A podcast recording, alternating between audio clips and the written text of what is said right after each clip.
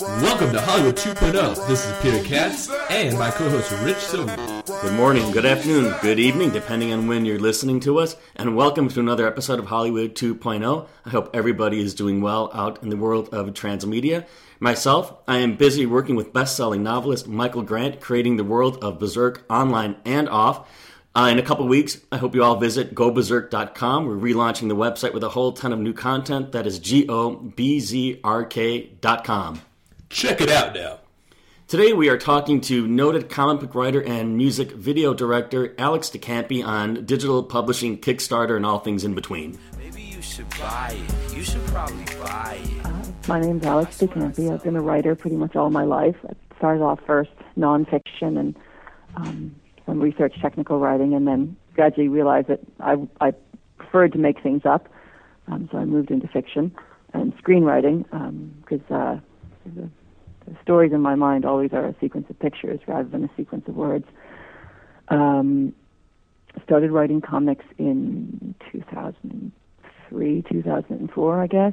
Uh, had a very successful first comic called Smoke. It was nominated for an Eisner. Um, I also, around the same time, uh, got involved in filmmaking, mostly thanks to a really disastrous script doctoring uh, assignment with a with a producer who wanted to make a thriller but had never actually watched a thriller in London. This was an experience, um, and so I figured, you know, being slightly set up with with the way uh, writers can be treated in the film industry, I thought, oh, I'll just direct. How hard can it be? And the answer is not very hard and quite hard indeed at the same time. Um, and since then, I've gone on to do a whole bunch of music videos and commercials for, you know, mostly uh, niche brands and uh, alternative brands and indie musicians, both in the U.S. and UK. Uh, so you might have heard of um, Amanda Palmer, um, Los Campesinos, uh, Art Brut. Um, uh, if you've heard of Pixies, I just did uh, something, two videos for uh, Black Francis's new band uh, with Violet Clark, Grand Duchy. You know, got a couple more things on the slate for next year. Um, that's me. So I, I try to make a living by writing graphic novels and directing music videos and commercials. I'm mostly successful at it, but we're still pretty broke. How did you wind up uh, doing both, doing both graphic novels and the music videos? I had lots of friends in bands, and when I said, "Gee, I want to start directing," they're like, "Great, do our music video for free on no money." And so I did about 20 of those because I learned slowly, and then had this wonderful revelation of I can actually ask for money to do this, and then life became much better. Um, I've always loved uh, you know movies. Uh, my my fondest memories as a child being sitting in front of the the tiny two-screen theater in, in, in Concord, Pennsylvania, where near where I grew up, and just, just the, the curtains would open and the silver screen would appear, and they could project anything, and I would be happy. Um, so I've, I've always loved movies, and it was, it was just sort of a matter of time before I realized that I actually, you know, what I really wanted to do was direct. Uh, but it took me a little longer than it, it probably should have to get around to it. And were you a avid comic book fan, or is it something you started doing in order to kind of realize your uh, cinematic vision? The cinematic vision uh, didn't um, wasn't really a reason why I did it. I grew up reading X Men and lots of bad DC fantasy comics because I was a bit of an RPG nerd. Um, if you remember a book called uh, Arion, Lord of Atlantis in the 80s, it was really terrible, but I really liked it because um, it was a bit D and D. And um, you know, go with my mom on a on a Saturday to the spinner rack in in, in the dr- local drugstore, and I'd get a few comics, and that would shut me up for a while. Um, then I kind of dropped away from comics for a while when I grew up, and then a friend of mine gave me a whole stack of comics. He was clearing out someone's locker in in, in, in the army base where they were, and there was this massive stack of uh, this is in England of 2000 ADs and some of the better Vertigo books from Vertigo's sadly rather past glory years. Um, and I just re- realized how much I loved comics. Uh, um, still, I got a subscription to 2000 AD, which is the British um, weekly science fiction fantasy uh, anthology comic, which is really, really good. Um, started reading more comics, made a bunch of friends who were into comics, and then started writing them myself. How would you compare and contrast both forms of storytelling, comics and film? Um, gosh, um, because I work in both, I try to do things in comics that you can't do in film or you can't do easily because otherwise, you know, why not just make a film? Um, I do make life difficult for my artists with um, using lots of uh, directors and cinematographers shorthand. So, you know, my scripts are kind of written like a shot list. But uh, you know, I try to I try to use having the film outlet allows me to really use comics to the fullness of what the medium can achieve in some ways, both in terms of uh, using pacing, um, you know, lots of panels on a page to slow the reader down, a splash page to surprise or to sort of throw you out into space or use as an exclamation mark. Um, a lot of formally innovative stuff in terms of how a page is illustrated or how a story is told that you couldn't necessarily do in film. I suppose the biggest difference, um, you know, I think the biggest way that you can think differently about comics and film is uh, is who is in, in control of time in which art form. Uh, in film, the director is, in, or the, you know, the film, the object itself, is in control of time. You know, Godfather is going to be about 180 minutes. You know, it's not going to take you any less time to watch unless you stop it midway through. It's not going to take you any more time to watch you know, a scene progresses. A three-minute scene will always take three minutes when when in final in the final cut. Uh, a comic page you can look at it as long as you want. It's a bit like video games. You can just spend as long as you want in a particular space, going through it quite slowly to enjoy it, or going through it quite quickly if you're really eager to find out what's going on on, on in the next page or the next game setup or the next level or whatever. Um, so with comic books, the reader is in control of time, and as the creator, um, you can suggest how long it will take them to read a page, uh, and you can influence how long it will take them in subtle ways. But fundamentally, it's up to them. And so that's for me the main difference in the two. How do you approach your uh, collaboration with your illustrators? Do you, do you have them stick pretty close to what you have on the page, or do you go back and forth? Is the relationship you have with them similar to uh, what a director of film might have with a cinematographer? Uh, I think it's more um, it's more equal in a way, uh, just because the the, uh, uh, the artist is really more like your co-director. Um, so they they have a lot they can bring to the table. You give them a story, and you you tell them what you want expressed in each page, essentially. And you know, I script fairly thoroughly, so I'm saying you know five panels on this page. This one's a big one, yada yada.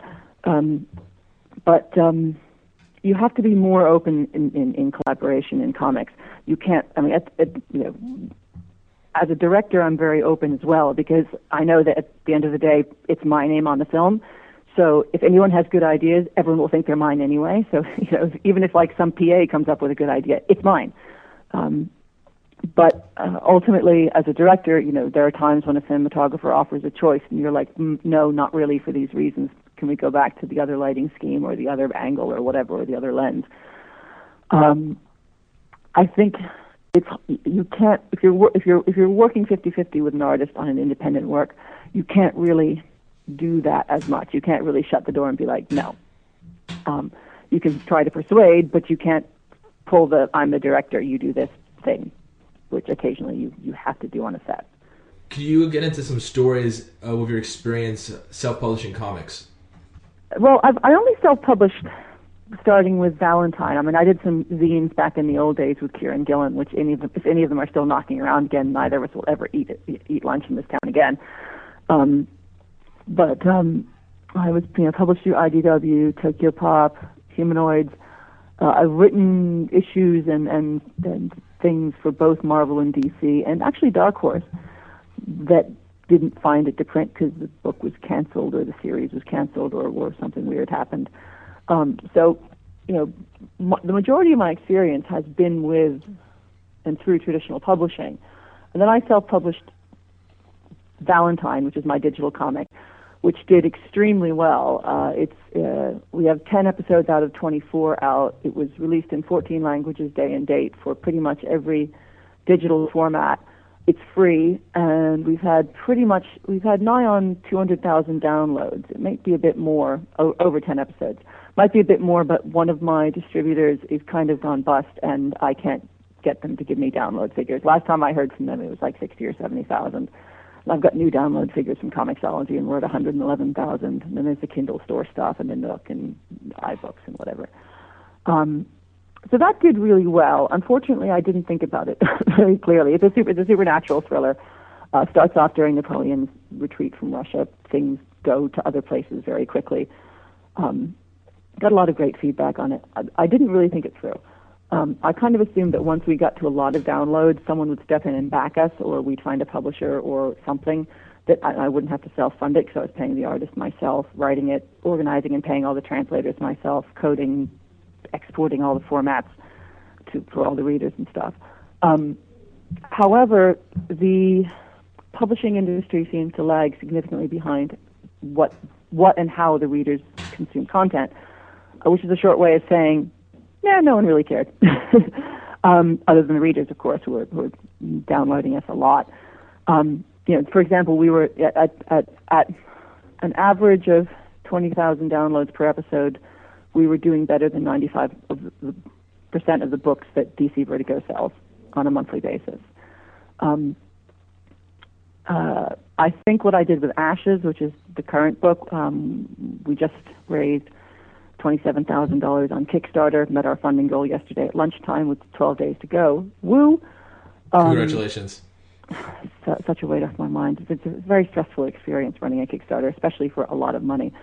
Um, I think the way we did Ashes was a lot smarter, which is basically raising the money to pay for the book ahead of time. Because I had to suspend Valentine because I lost my job and couldn't fund it anymore. Um, so we'll be raising money in the spring to relaunch it. Um, we've got 14 episodes to go. Um, Ashes, what we did is we raised all the money to create the book up front. Not a lot of money, just as assistance living for my artist. Um, he still owns 50% of the book, but he needs to eat and, and, and pay rent while he draws it, and it's going to take nearly a year to draw because it's a big, fat graphic novel. Um, and um, the people who pre-buy it essentially get um, the get the book serialized in chapters digitally via Comixology, um, and then when it's finished, they get a really lovely deluxe limited edition hardback, only a thousand copies to be printed ever. Um, and then, um, you know, sooner or later we expect someone to pick up the trade rights and then, um, you know, release a paperback or cheaper edition um, outside of the Kickstarter, you know, in a year or two. Because right now, and after the Kickstarter closes, the only way you'll be able to get it is via the Kickstarter, which ends in 10 days, or via like 11 retailers who are participating and will be stocking fairly small amounts of it. Um, so that was that was that was a lot better way to do a self-published book than just kind of assume the industry would catch up with you, which is what I did with Valentine. Before we start picking your brain a little bit more about Kickstarter, I've got a question for you. It's that that's been sort of kicking around in my mind for a little while about comic books.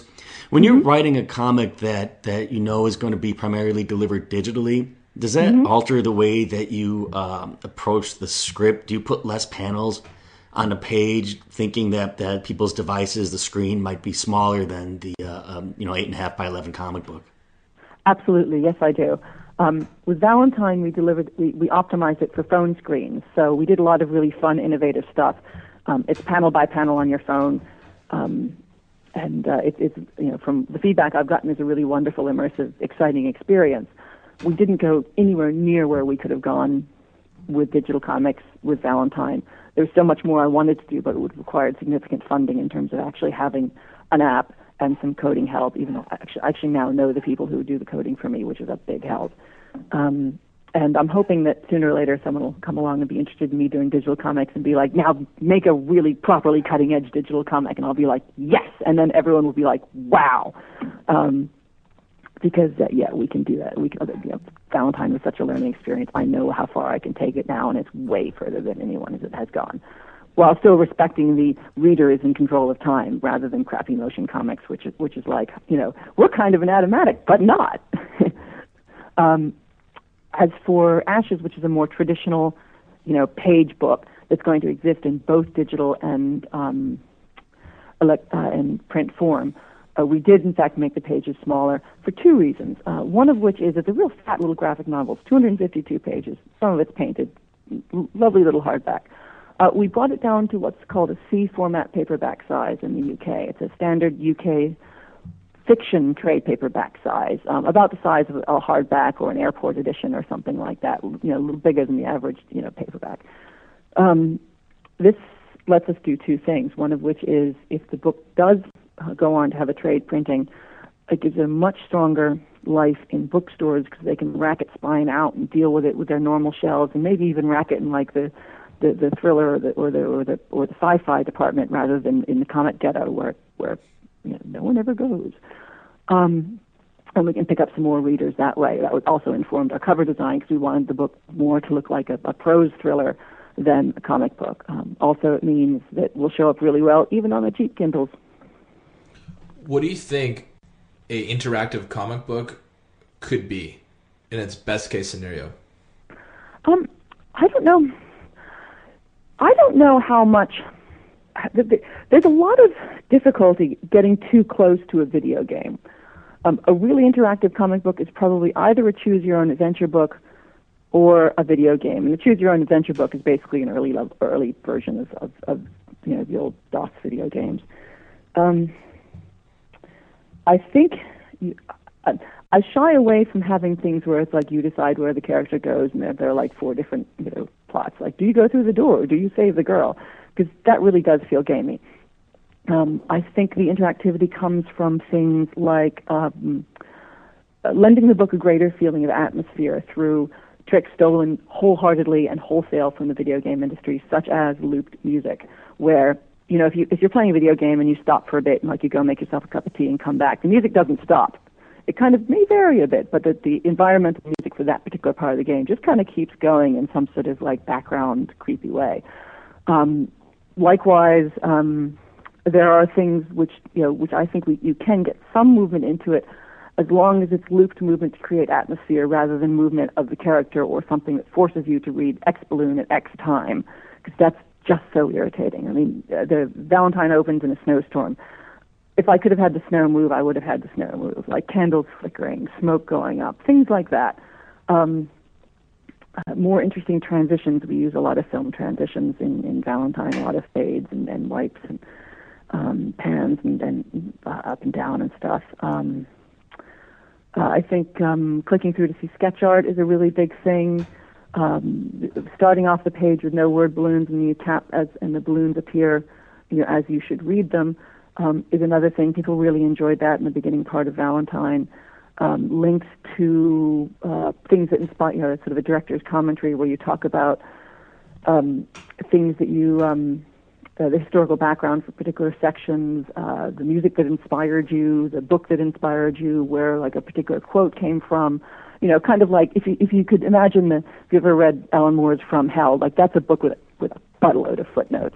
If you could just tap, if you, if you were fin- when you're finished with a panel, if you could tap something unobtrusive on the side and like hotspots flashed up, and those would take you to the various footnotes or give you pop-up footnotes. That would be so nice, rather than having to go back and forth between back and front, which is a pain.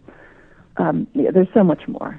I saw some of the art from Valentine. It's uh, very beautiful, and and it seems like it could translate to international audience. And since you've already done have done the work to make it easier and make it more accessible, what has been your the reaction to the material? Um, uh, the international editions, we've done really well in some crazy places, and that was one of the reasons I made it free rather than um, 99 cents an issue from from issue two onward, episode two onwards. So we did like a ton of downloads in China we have no marketing, okay? It's me. It's one unemployed chick, you know, who was doing it in the South Bronx, basically, originally, now is doing it in, in the middle of New Hampshire. Um, we get latched onto in the strangest places. Uh, we did really well in France, you know. Our Spanish language edition did great in the States and in Latin America.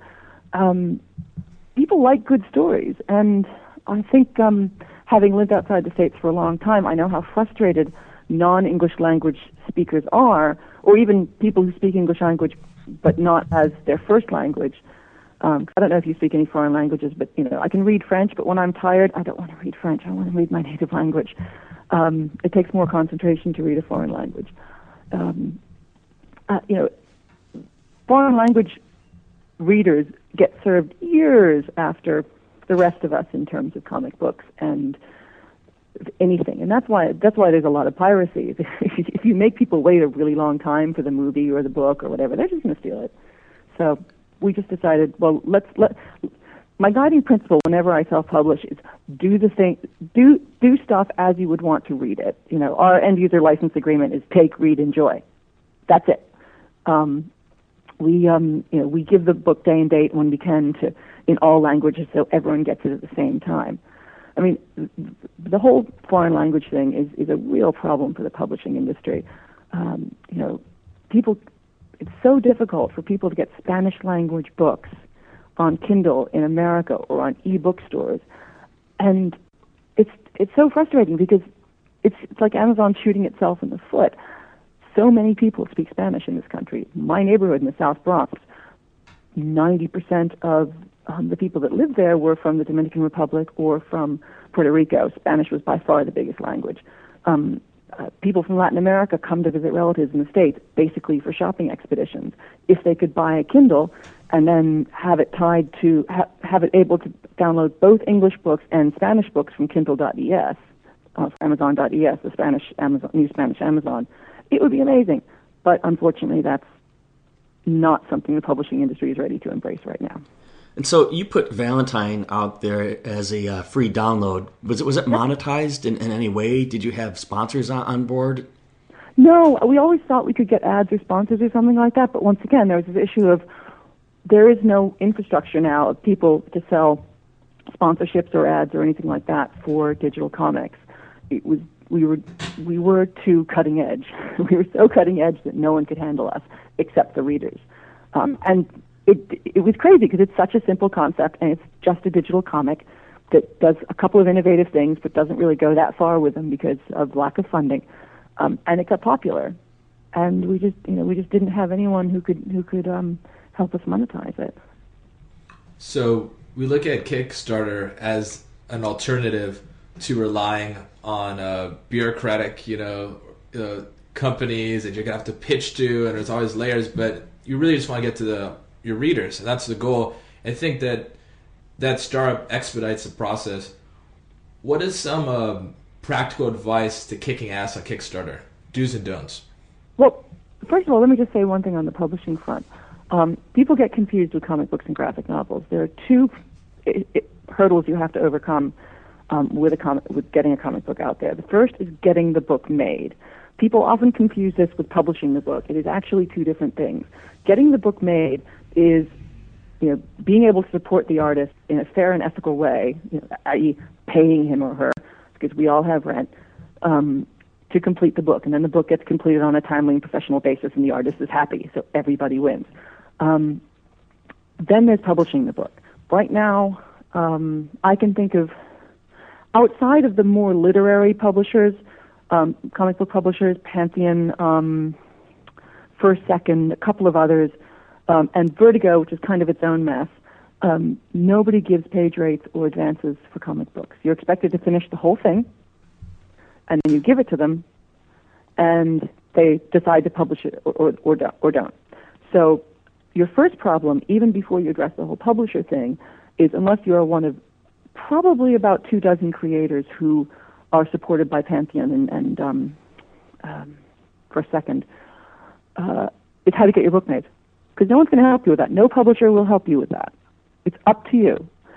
Then you can either publish it yourself, which we decided to do with Ashes in a, in a deluxe way, a, mainly because if people are going to give us that much money, we are damn sure going to give them a, a great reward and a great book package to, to, to say thank you. Um, or you can then take your completed manuscript and take it around the houses. The only thing to watch out for when you're taking it around the houses is the new trend with, with comic book publishers is they give you no money up front and no support in making the book, but then they then take 50% of the rights in the book. So you're giving up 50% of your uh, primary and secondary rights, so your, your film rights, you name it, in return for someone basically just calling up their printers, fronting the publishing money, and calling up Diamond Comic distributors. That's, That's, a vastly different model than traditional publishing. I couldn't imagine um, yeah, like a novelist that is a giving crappy over 50%. deal, isn't it? I mean, there there are some good guys. There's some white hats in this. Image Image Comics, who you know you see their names in Variety all the time, getting their books optioned. They don't take that fifty percent. They're like, hey, we'll publish your book and make money on the publishing. whoa. You know, everyone else, what happens is they get burned, like a Scott Pilgrim happens. And they realize they don't have 50% of the film rights. So someone in their business side goes, we have to have 50% of the film rights. This is now non-negotiable. And then, like every creator after that is told they have to give up half their shit in return for no money and no help and limited marketing, and and unfortunately, probably quite a grabby company in terms of people approaching them on the film side. I always say the company that's grabby about rights to the creator is always grabby on the other side as well, looking for you know production credits and yada yada, and like you know just just basically being a pain in the butt. Um, so people, more and more people need to go to Kickstarter, if not to publish their book, uh, but to just get it made. Um, in terms of what I would say, golly, um, it really depends on how much money you're trying to raise. We accidentally were the seventh most funded comic project on Kickstarter. I didn't realize that until a journalist told me, and I'm really glad I didn't know it when I started out because as soon as he told me, it was like, oh my God, I am so terrified now. I can't believe I'm asking for this. But you know, what our math breaks down to is we raised 27k. We're actually still raising money. We're still selling books. We're gonna, you know, the Kickstarter is open for another 10 days. People can go and buy a book for 30 bucks or a digital version for 15, or you know, spend lots of money like um, 100. Uh, uh, uh, sorry, um, someone's waving at me in the background um, uh, they can um, send a lot of money, like twelve hundred bucks, and become a secondary character in the story. They can be written in with their likeness and their and their character name. Um, I think with Kickstarter, it very much depends on whether you're a known creator or not. Oh, sorry, I didn't do my math. Um, I'm being thrown off here. Um, the math for us was 252 page book. Uh, Jimmy was getting $60 a page, which is a criminally low page rate. It's like lower than even the worst crappy comic book companies give you for, for bad work for hire. Um, then we needed 9,000 to publish the book in hardback edition and mail it to people around the world. We have we had buyers from like everywhere. A lot of people in the UK, a lot of people in Asia, um, a lot of people in the US and Canada too, of course. Um, then we needed money to cover the Kickstarter fees and Amazon fees, which was another like three grand, because they both take a big chunk. Um, so that was a big fundraise, and I think we were able to do it for a number of reasons. Um, I had a fairly good following from Smoke, um, and from the other books I published, and again Valentine, which which has been kind of a runaway success in reader terms, though though though, though a disaster in financial terms. Um, I had a lot of friends in the industry who I've known for a long time who are kind enough, and, and Jimmy does too, um, kind enough to say things about us like you know, Howard Chaykin, Bryan Talbot, um, Ed Brubaker, who's really, really supportive. Andy Diggle also. Um, he wrote The Losers, which was made into that great film. Um, Ed just had a couple books optioned. He gets books optioned all the time because he's fantastic. Um, you know, Mark Waid's been great. Um, so we had we had big cool friends who were like, "You should buy this book," and people did. Um, we also set our rewards very low. We made it good value. I mean, like I said, I'm really, really broke right now so I couldn't um, I couldn't really ask people to spend like fifty dollars and only get a book. That just seemed like too much money. I wanted to make this a very a, a real no-brainer. Like they really felt like, wow, they're getting a lot for their thirty bucks. They get a serialized digital version, and then they get the book, the hardback book. Um, and then there are of course more rewards. Um, so yeah, set your set your early reward tiers low. Get the book to them cheap. Um, post a lot of art. Uh, post as many quotes from you know, big cool friends as you can because that really, really helps. Update a lot, and then just spend four to six hours a day emailing retailers, tweeting, Facebooking, um, asking to be interviewed, um, you name it. Just, just continuing to, to, to tell people that your book is there. It's really important that the Kickstarter gets off to a good start. So be prepared to sit down the night you start your Kickstarter with your great video, all of your art, all of your quotes, everything that you've been preparing for like a month beforehand um, and write begging letters to your friends. Like email everyone you know and be like, please, please, please, I'm terrified about this. Please buy my book, and hopefully they will. Um, yeah, it's not a cakewalk. You got to really invest your time and energy. It's a military cam- campaign. It's right up there with film funding in terms of things which aren't fun. And on another end, you mentioned uh, film rights as the one of the incentives for uh, publishers. So the question is, do you think a comic has a better chance of getting optioned to be a film by going through a traditional publisher or doing a DIY style for digital? It depends. I think um, if optioning is your only goal, you've kind of got a problem anyway, in that your story probably isn't that good. Um, you should first try to create the best book you possibly can with the aim that it will sell a lot of books. That's the best way to get option. I don't really know what else to say other than that. There's a lot of cynical comic book writing where like I'm going to write this six issue thing and it's this genre that people haven't written about and this, you know, then I'm going to, you know, try to option it to anyone and you know it's it's a terrible story and it's derivative and horrible and someone always does buy it but they probably bought it for a grand and you know you, you can just see the ones that were failed screenplays. They you can see them a mile off. That makes sense. And this connects to uh, my next question. In a recent interview, you said, I think if more comic publishers focus more on making the publishing side of their business work and less on trying to do a land grab IP for future film deals, the comic industry might be in a better place. So, if someone gave you money to create a publishing company, how would you run it? I would start off with a digital anthology. I thought a lot about this actually. Um, I start off with a, with a weekly digital anthology where uh, creators uh, I'd actually offer, and I'd offer creators of a variety of deals and be very upfront about it, like kind of like a Chinese menu sort of thing, where they could get no money up front, keep all their rights, um, and we'd publish the work, and you know split um, the publishing profits 50-50, or they could have money up front, but they could give up some of their rights. You know, if I'm help, you know, if I'm paying them to live while they're making the book, then I get you know then I'd like some of the rights because because I'm investing in them and taking a, a great deal more financial risk.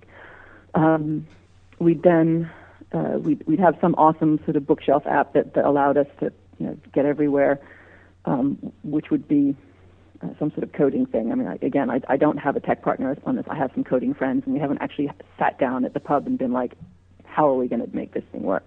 Then, as as the series were finished, um, we would publish them in print form, and then also as a collected EPUB. So, you know, when when story A had run its course um, online, uh, we then publish it as a traditional book and, and then have a collected Just Story A EPUB, whereas the online edition would be would be I suppose we'd have to start start it off with, as EPUB as well because there's a lot going on with EPUB 3.0 that's much friendlier to images and interactivity and just generally more awesomeness than than EPUB 2.0.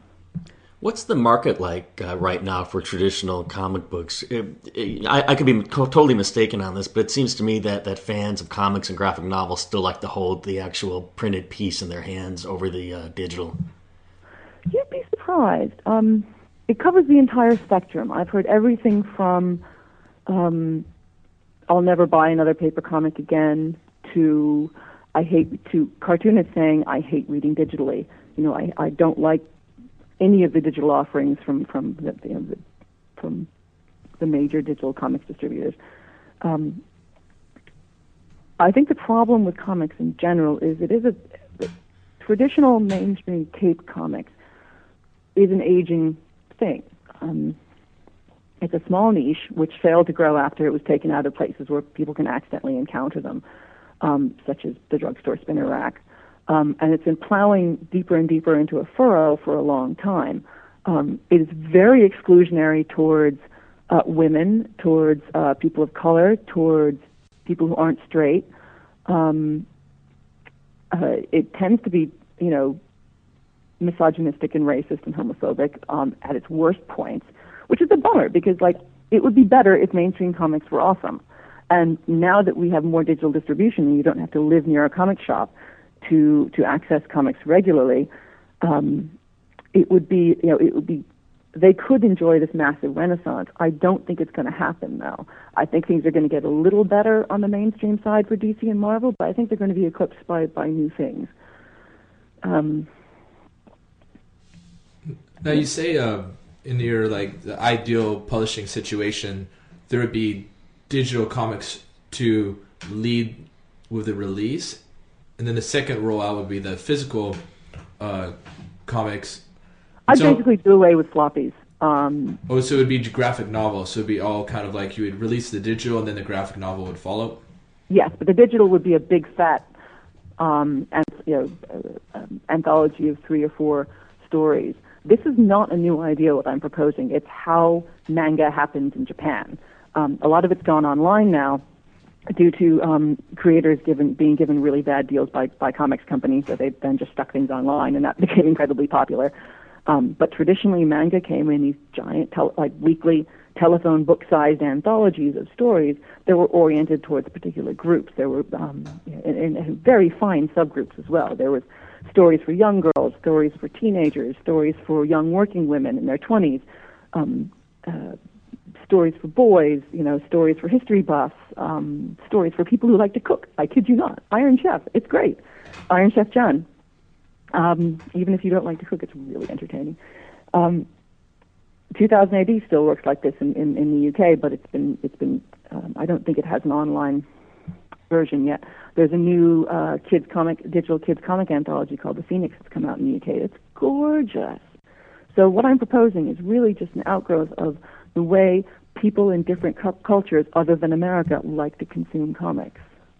It, And remi- it it, it- myself it- by it not reminds me of uh, vinyl. How you could really you could consume the digital music on the web, but there's still a strong demand for vinyl. what we found with Ashes was that people love the convenience, and a lot of what I did with Ashes uh, was informed by my very close ties to the music industry and friends and bands. Because the music industry, as you suggest, has been dealing with this problem, from the digital issue, for much, much, much longer than publishing. I mean, we have song downloads happened way before comics downloads were really more than a very fringe thing, you know, uh, pi- uh, pirate um, uh, CBZ files and stuff on BitTorrent. Um, the um, what seemed to work for indie bands and what seemed to work for Ashes was to offer at the same time the convenience of digital with the exclusivity of a deluxe object, i.e., an actual vinyl LP. You know, red vinyl flaming lips limited LP pressing or something like that,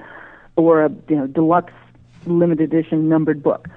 They may never open it. They may not own a record player. They may just put it on their shelf and go, "Look, I've got this groovy thing," and they might only listen to the downloads, but they want the thing, and that's why I think people resent. And they want the thing at the same time as a digital download as well, and they want them to be a decent price. Um, so that's why I think that's why I really do think the future of, of digital and print is going to be tied together much more than people think. Um, it's very hard for publishing companies to wrap their brains around this, but they're starting to. Uh, traditional publishing, uh, prose publishing, has has really been behind the curve on this. We've actually seen people like Marvel start selling um, issues of Spider-Man with digital download codes in it. So you buy the paper issue, you get the free digital download. That is the way forward. You buy the hardback, free digital download code. You got both. And then there's the freemium version, kind of what you said, where you reach a large audience because it's easy. There's no there's no friction because you're just immediately consuming it, and then you build enough of a fan base. Among them, there's people that really want to give the gift version to their friends and family. Yeah, exactly. I mean, we've had people come back and say, um, "I've already bought Ashes. I'd like to buy four more for Christmas presents." Um, we've had retailers doubling and tripling their orders. Um, you know, people people like it. And we've also uh, this is an interesting thing.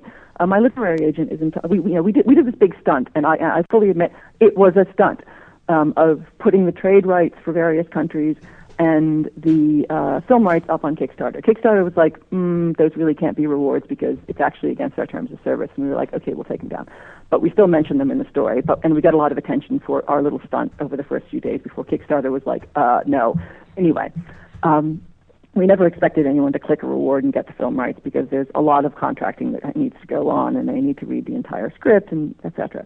Um, however, we are in talks. We we we had two serious inquiries about the film. One of them is sort of still ongoing. The other one um, uh, uh, didn't pan out.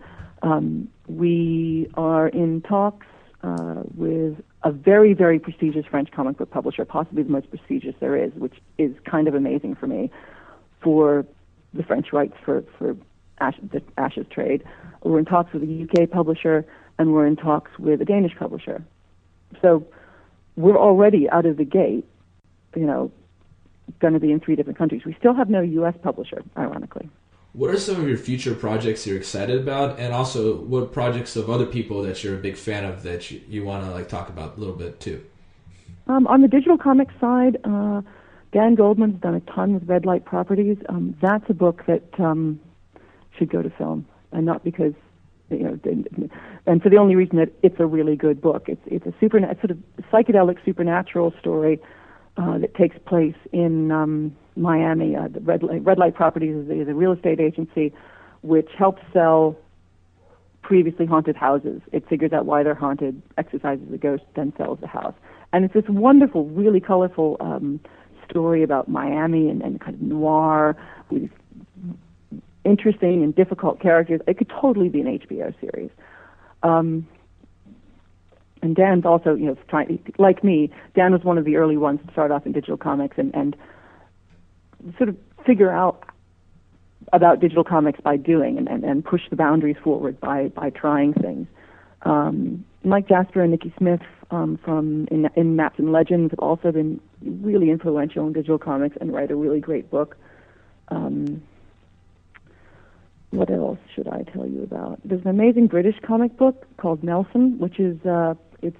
I don't like anthologies normally. Like if it's just a random bunch of stories of non-continuing stories kind of crammed together in a book, I just have no interest in it.